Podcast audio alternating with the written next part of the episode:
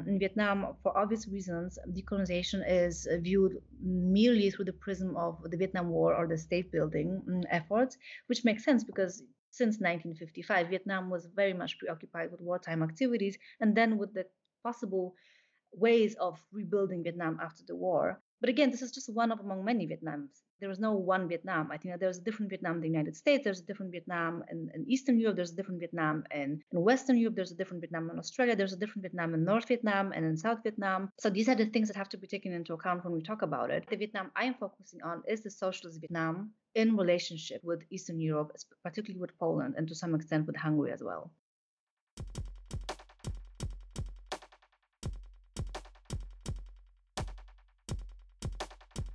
Welcome to Decolonization in Action, a podcast that considers how knowledge, medicine, science, and the arts are being decolonized today. My name is Edna Bonhomme, and I'm broadcasting from Berlin, Germany. This podcast is co hosted by the Max Planck Institute for the History of Science. If you like what you hear, please rate, comment, and share our episodes on iTunes, SoundCloud, Spotify, and all forms of social media. This is season 2, episode 10 and I spoke with Tuk Lin Wen Wu, who is currently a postdoctoral fellow in the Global History Division in the History Department at the Freie University in Berlin. And she will start a new position as a postdoctoral fellow at the Research Center for the History of Transformation at the University of Vienna in October. Len earned her PhD from the European University Institute in Florence.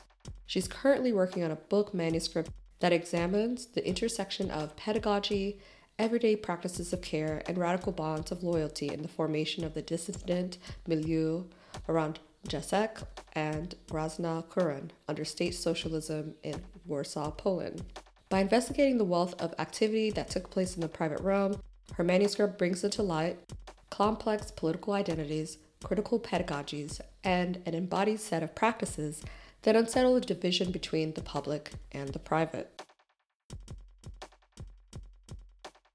I'm joined with Tuk Lin Wen Wu. Thanks for having me. Your research is quite exciting and interesting insofar that you are looking at the intersections of Vietnamese migration, socialism, and diasporic experiences in Poland in the Cold War era. Can you tell me about how you began your research practice and what inspired you to conduct this work? This is such a great question. Um, and it is also at the same time very hard one to answer. But my interests are rooted in my experience of growing up as a migrant, as a woman in Warsaw, and then moving abroad for my for my studies and for my work. Um, as a result of these migrations that happened in my life, I was and I still am often asked the question, "Where are you from?" Then instantly, this question is being followed by another one, "Where are you really from?" So, putting aside all the obviously problematic aspects of these questions, uh, being exposed to them made me realize that something that is obvious to me and many people of color in Poland remains relatively unknown within Poland and beyond. So, already doing my PhD, that was on a completely different topic, I decided that my second book project would be on the intertwined histories of Poland and Vietnam under late socialism and I will look at those histories and these kind of entanglements through the prism of encounters and day to day interactions between Vietnamese students and the Polish society. So the Polish institutions, individuals, groups of students. Apart from the fact that it's a, you know, it's, it's a very little, little studied uh, still part of the history of the global Cold War, if you want, comes from a kind of personal need to, um, to use Sara Ahmed's word, if you want, a need to accommodate one's own history in a world that is not always accommodating. So this is how it all started. You mentioned Sara Ahmed. I think as a feminist, as someone who is been engaged in philosophy and diasporic studies, she's done some excellent work, uh, especially in recent years with work on feminism. What other theorists are influencing your research? So there were many theories, uh, many many traditions that shaped my outlook, and it keeps on evolving because I keep to you know I continue to grow intellectually with every with every new project I am engaging in, and with every new move to a new country. Um, but I was trained in cultural studies, which is so visible in my work as a cultural historian, focusing on microhistory. But so I cannot name names, I would say, but broadly speaking, I was very, and I am still being shaped. That's something that I carry with me as obviously feminism, Black feminism, gender studies, feminist and gender history And somewhere, if you want, um, closer to home, if you want, is this really fabulous studies on Eastern uh, European histories of Jewish people. So um, Jewish history in Poland and the Russian Empire, this has shaped me tremendously, this kind of minority position perspective.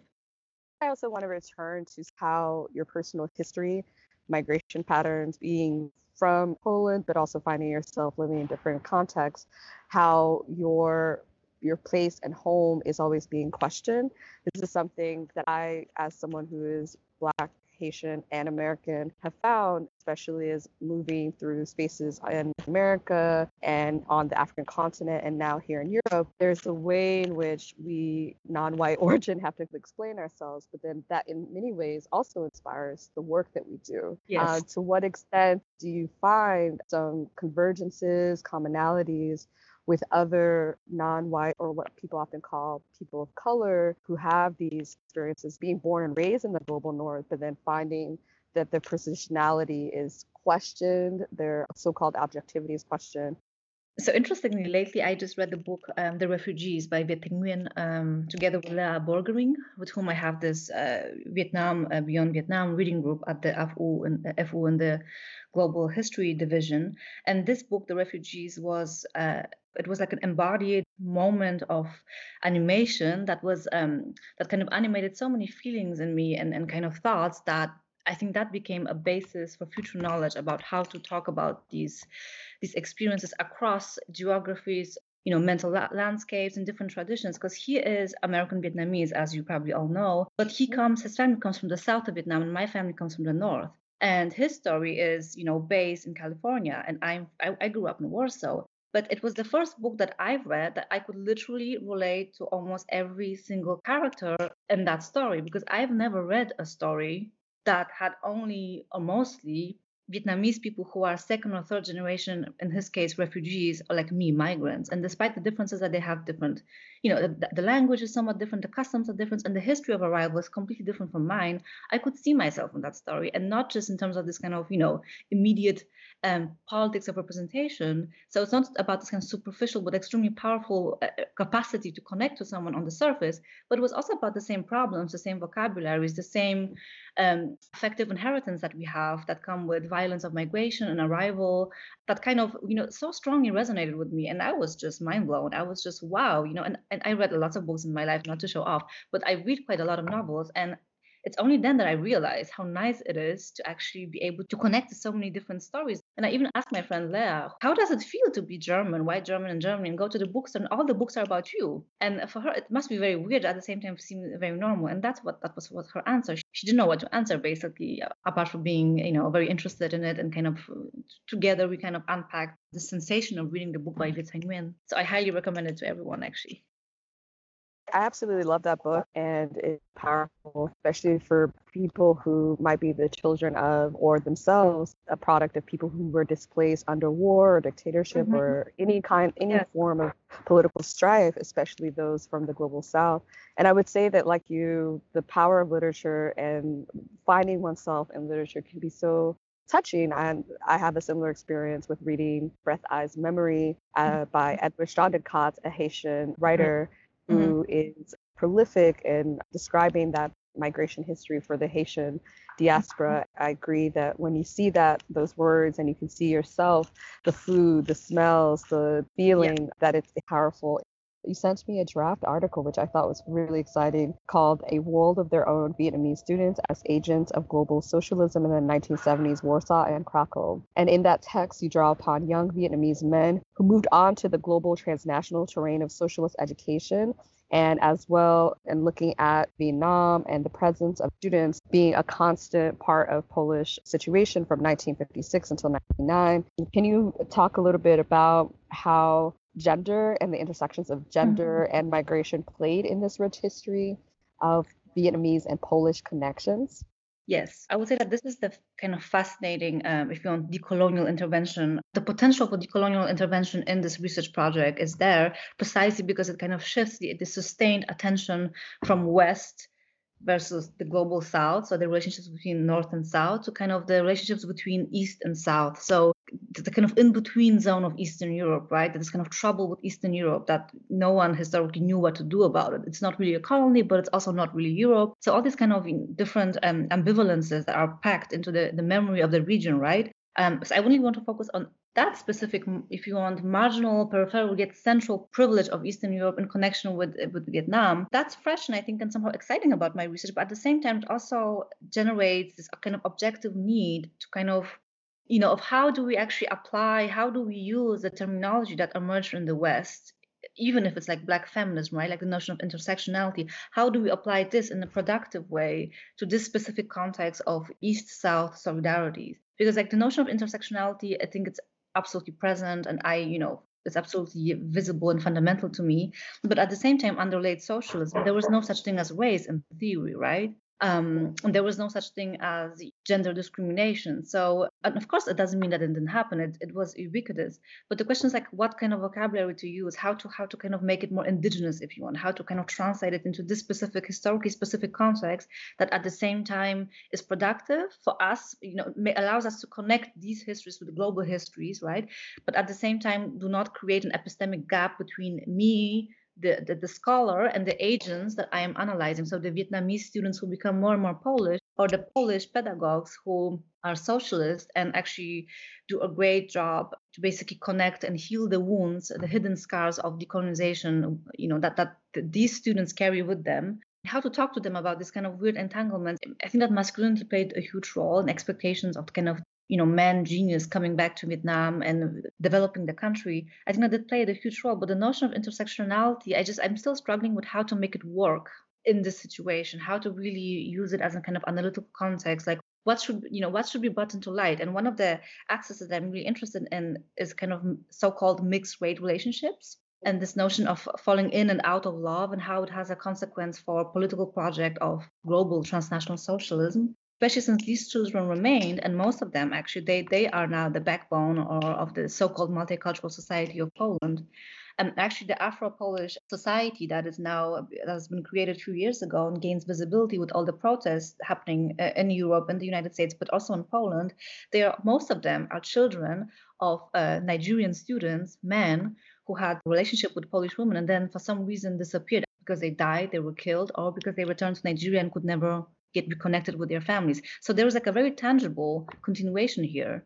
I think you bring up an interesting point. It's not just a question of these political or educational yeah. alliances, but that in the process of people moving around and perhaps mm-hmm. integrating into different social circles, love, romantic relationships, and potentially children emerge from these transnational dynamics. And even here in Berlin and Germany, there's also a long history of Black German people being the product of Black and German interracial relationships, but in some yep. cases, them being strained, as you point out in the Polish context, where there might be an erasure of that uh, history in the popular imagination, or in some cases, some Black folk were forced to migrate. There's such a rich layer of history.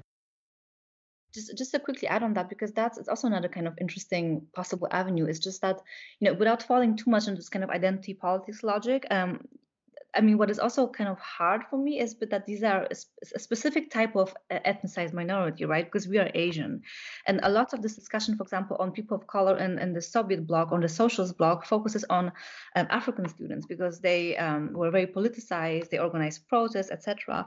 Um, and then somehow, um, you know, the experience of Asian students uh, somehow awkwardly is being sandwiched between um, the history of African students in the Soviet Union and the history of you know Black people in the West or in the United States.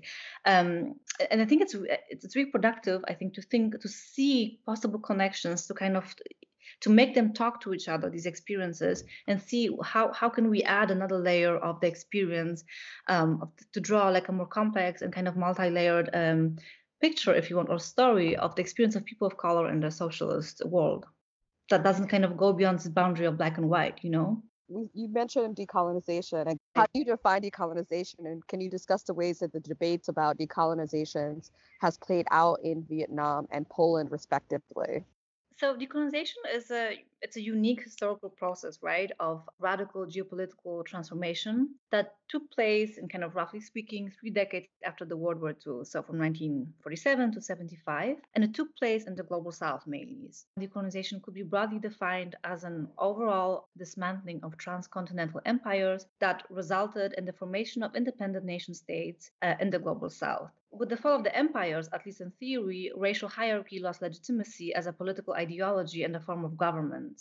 That that is a, a rather straightforward and simple answer to your question, because in fact, decolonization meant different things for various people in different places. So it, it played out differently depending on the location, right? So that's something we have to keep in mind. Um, so as much as it was about ending colonial rule, decolonization was also about creating new economic and cultural sovereignty. It's about it was about the creation of new identities and political consciousness. So there was this notion of African socialism, Pan-African uh, projects. So in other words, as for instance Jan Jansen, but also Jürgen Osterhammel, they pointed out vagueness and ambiguity, I think, is the fundamental and inherent notion of decolonization. As I already mentioned before, previously in my other, uh, in answering the other question, like my research very much aims to kind of um, shift the discussion not just kind of look at different events that happened in different geographies, but perhaps also unsettle a bit and inter- interrogate the very conditions that we have that define how we think about decolonization. Because oftentimes uh, okay, the Vietnam War, the, the first and the second Indochina War are very well known facts. Um, there's an ongoing research on the military dimension of the Vietnam War from the Vietnamese side, which I think it's a fabulous work um, that has to be happen. But at the same time, it does not exhaust, I think, the, the, the fullness and the complexity of decolonization and devastation that it had on the local population, and how the, these traumas, how these, how these kind of problems, if you want, traveled with migrants and refugees and kind of suddenly became implanted or became integrated I mean, to some extent, into the kind of receiving host societies, be it the United States, Australia, or Poland, or the Soviet Union, or Czechoslovakia, or Hungary. So that is my take on decolonization, to just to shift the attention, the discussion from this kind of north-south axis to the more, as I already said, east-south, so Eastern Europe and Vietnam. Um, and in so doing, actually, so think about different categories like socialism. Take seriously socialism, socialist global pedagogy, and its kind of in, involvement in the the creation of lasting infrastructures of support and the kind of afterlives of decolonization in the societies of Eastern European societies, but also in Vietnam, how they play out after 1989, 1991, right? And decolonization, unfortunately, is not seen in such ways, neither in Vietnam nor in Poland. Um, in Vietnam, for obvious reasons, decolonization is viewed merely through the prism of the Vietnam War or the state building mm, efforts, which makes sense because since 1955, Vietnam was very much preoccupied with wartime activities and then with the possible ways of rebuilding Vietnam after the war. But again, this is just one of among many Vietnams. There is no one Vietnam. I think that there's a different Vietnam in the United States. There's a different Vietnam in, in Eastern Europe. There's a different Vietnam in, in Western Europe. There's a different Vietnam in Australia. There's a different Vietnam in North Vietnam and in South Vietnam. So these are the things that have to be taken into account when we talk about it. The Vietnam I am focusing on is the socialist Vietnam in relationship with Eastern Europe, particularly with Poland and to some extent with Hungary as well. Thank you so much for pointing out the importance of the global south to second world interactions and countries that might often appear to be or seem to be on the periphery of these global dynamics. It's so important too, especially in the context in which uh, socialism in the US popular sphere during the Cold War was demonized and goading, vilified. Yeah. And there are other aspects of it that are now being analyzed, especially with texts like Why Women Have Better Sex Under Socialism. Right. Mm-hmm. And it's just so important to point out that there were aspects of state redistribution of wealth, educational mm-hmm. facilities, uh, programs for women to do labor that we could all benefit from and learn from. And in some ways, having that practice is part of really doing the work that, like the serious work that you're engaged in. I wanted to know, as an academic who is Vietnamese origin and from Poland and currently living in Germany, how do you see decoloniality mm-hmm. exercised in academia, if at all? Depends very much uh, on the specific context. And so, but what is even decoloniality, right? I think that by some people, it's often being used as a replacement for decolonization. But to me, decoloniality is following in Mignolo's own words, right? It's about epistemic reconstruction. So I see it as a way to kind of detach yourself from the structural continuities of colonialities. And in our case, and at the university as scholars, it is about undoing the structures of knowledge production that is in line with this darkest side of modernity. And to me, that inevitably kind of uh, involves blurring the strict boundaries between private and public, between academia and activism, between also what is theory, what is practice, practice if you want. Um, I know it sounds a bit general, but uh, that, that will be the kind of, for me, the starting point, the most basic uh, the most broad and at the same time a very narrow, if you want, understanding of what decoloniality is. But then the question always is, how do we apply it, right? How do we make it productive and efficient uh, for each context in which there is a need for decoloniality? And to me, it's obvious that we cannot see decolonization anymore only through the narrow lens of, you know, reconstructing facts or military activities. But at the same time, we have to be kind of very careful that we do not end up using it as, as a metaphor for everything, right? That taps into the kind of decolonial desires of white and oppressed people. And that's something that Tuck and Yang, who work in a completely different context of indigenous studies, but that's what they kind of point out to that. This, this term is too often used and kind of unintentionally evoked to tag almost any type of oppression. So we also, on the one hand, we cannot have a too narrow understanding of decoloniality as simply decolonization, right? That kind of ended in 1975. Nor can we kind of stretch it too much, I think, because we might then lose some of the kind of particularities um, of a specific case study. So th- this is like for me what what matters. It's still an open question. How am I going to do this? It's a life project, epistemic reconstruction of being committed to decoloniality, and I think that this will also evolve with me as I um, as I grow older and you know change my opinions. I guess I think that the biggest intervention is is really to basically kind of unsettle a bit this focus on on the north-south um, exchange, kind of traffic of ideas, of know-hows, of military guns or economic means, by kind of looking at this kind of world of their own of people of color who may manage to create home in Eastern Europe. What are you reading right now? Um, I'm reading a lot of things. I'm actually reading Keeanga-Yamahtta Taylor from mm-hmm. Black Life Matters to Black Liberation, and I think it's such a great book and I, she, she's such a great public intellectual as well. And this helps me kind of understand what is happening now in the United States. I recommend it to everyone. So reading again Living a Feminist Life by Sara Ahmed, because it also helps me kind of make sense of what's happening uh, these days, also in Germany and German academia, the discussion on of you know inclusion, rethinking the canon, etc. And I'm also reading The Milkman by Anna Anna Burns, but that's in the evenings, just to fall asleep given that you mentioned this moment, like right now, we're seeing social unrest. People are questioning monuments that revere right. uh, yes. colonialists, mm-hmm. slave traders, and um, also unsettling the paradigm here in Europe that somehow mm-hmm. racism is an American product, but in fact, it is an international problem and it is something that people are feeling, experiencing, and calling into question here in Europe. What have you seen as a sign of actions with respect to uprisings and or pointing to the racism that might be present in the Polish context. That brought so much joy, but also fear in me. I mean, really inspired a lot of hope in me. What is happening in Poland uh, is that a lot of Afro-Polish became visible. And, and by Afro-Polish, I mean Polish people of African um, background who basically are not just scholars, right, working on James Baldwin or Frantz Fanon, but also teenagers. And there was one photograph of a Polish girl who whose father is Nigerian, and she kept on protesting in front of the American embassy with a huge sign, "Don't call me M word," and the M word is like an N word in, in English, um, and it's a very problematic word. It's very, you know, it's a, it's a very loaded word that I think should be just abandoned. But the Poles somehow very nostalgically cling to it, and they take it very personally, and they believe that because Poland did not have overseas, overseas colonies. In fact, they were often the victims of the European empires, um, they shouldn't be blamed for that. And it has no negative undertone behind this word because Poles themselves never had slaves. So, so this whole discussion about how language shaped, uh, shapes our realities, about that there's some kind of structures that go beyond individual intention, right? That somehow they, that they reproduce themselves through, for instance, language. That this is not innocent. That there was something like hate speech. But that suddenly became a topic in Poland, which is really fascinating.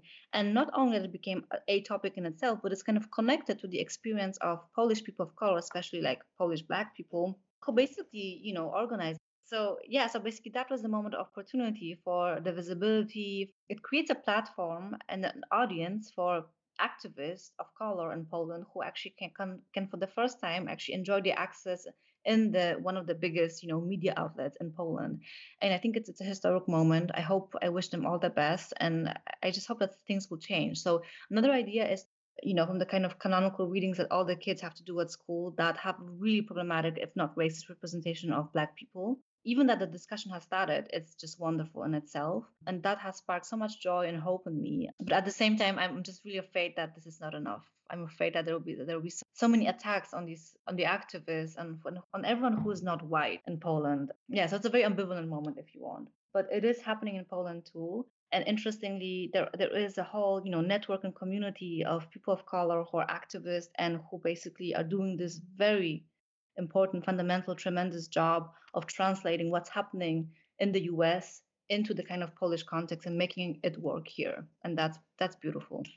The Afro-Polish struggle, those are struggles we don't often hear or see represented in mainstream media. Mm-hmm. I wanted to also ask you, given this moment of uncertainty with COVID pandemic happening and a restructuring of how society is functioning at this moment, what are some of the acts of joy that you have engaged in in the recent months to counteract this new age of uncertainty? almost everything that I do with my daughter is who is very, you know, she's a very energetic, outgoing little toddler. It's, it's just fun. I mean, she, uh, I just love hanging out with her and uh, discovering our neighborhood, but also lakes and woods around Berlin. That has brought me so much joy um, uh, recently. But again, that's only possible because we are very lucky to have uh, stable jobs and be able to enjoy these moments with our daughter during the lockdown. Lately, what I really am happy about is just finally I get to meet some of my friends whom I haven't seen I don't know, weeks so that that has been great. There, are these kind of insulated moments of joy. The protest that happens in, in, in Warsaw, but also here in Berlin, and that's this has filled me with a lot of political hope. And I just uh, now the question obviously is, and the challenge is how we can make it, how we can maintain that energy, how we can kind of um, make it more tangible and lasting. That that is the big task, I think. But still, I think it's a wonderful moment, and I hope that it will change is there anything you want to share in terms of events or books or things that you want the audience to know? We have this Vietnam Beyond Vietnam reading group, which where we basically read history books, articles, but we also read novels. Um, we listen to Vietnamese music, we watch movies, and in doing so, we try to kind of broaden the notion of who counts as Vietnamese and what is Vietnamese. And I invite everyone to join, or at least be on the ma- mailing list if you are interested in getting to know Vietnam, history of migration, refugees, also like this kind of no- notion of Asian neoliberalism. These, these are also these kind of societal changes that we are talking about in our reading group. Thank you so much for that information. And um, thank you for joining me today on the Decolonization in Action podcast. Thank you for having me. No, I think it's such a wonderful initiative. It's so important to have such podcasts and to be able to, you know, that you, basically like just just like around feminist book, you create a feminist community. Around podcasts, one can also create a community, right? And I think it's just so important. And and I'm very thankful that you are doing this. My name is Edna Bonhomme, and you're listening to the Decolonization in Action podcast. And this episode featured digitally based and socially distant voices who currently live in Berlin, Germany. This is the last episode of season two, and we will have new episodes for season three starting in late July. During this break, I strongly encourage to listen to the following podcasts that are created by and led by Black women, queer, and gender non binary people. Talk Table Podcast, Afrocomb Podcast, Tones of Melanin Podcast, Love in the Time of Corona Podcast, Left Pocket Project Podcast, Queer Walk Podcast. These podcasts allow the space and give voices to Black people, Black social movements through politics, history, humor, and so much more. I would like to express my gratitude to the Max Planck Institute for the History of Science for institutional support. I especially would like to thank Christina Comer, Lisa Onaga, and Daniela Rosner for putting decolonization in action by actively supporting Black lives during a global pandemic. As always, there's a list of references and a bibliography in the show notes. To learn more about the podcast or to find more information about the people, events, reference, please visit www.decolonizationinaction.com. You can also follow us on Twitter at Deck in Action. If you like what you hear, please rate, comment, and share our episode on iTunes, SoundCloud, Spotify, and various forms of social media. I want to end with two quotes by the Black American writer Toni Morrison, who once remarked, quote, Black people are victims of an enormous amount of violence. None of those things can take place without the complicity of the people who run the schools and the city. End quote. She also remarked, quote, We die, that may be the meaning of life, but we do language. That may be the measure of our lives. End quote. During this break, I hope we can reflect on the power of words and actions and figure out concrete ways to build a more just and equitable world. Thank you for joining us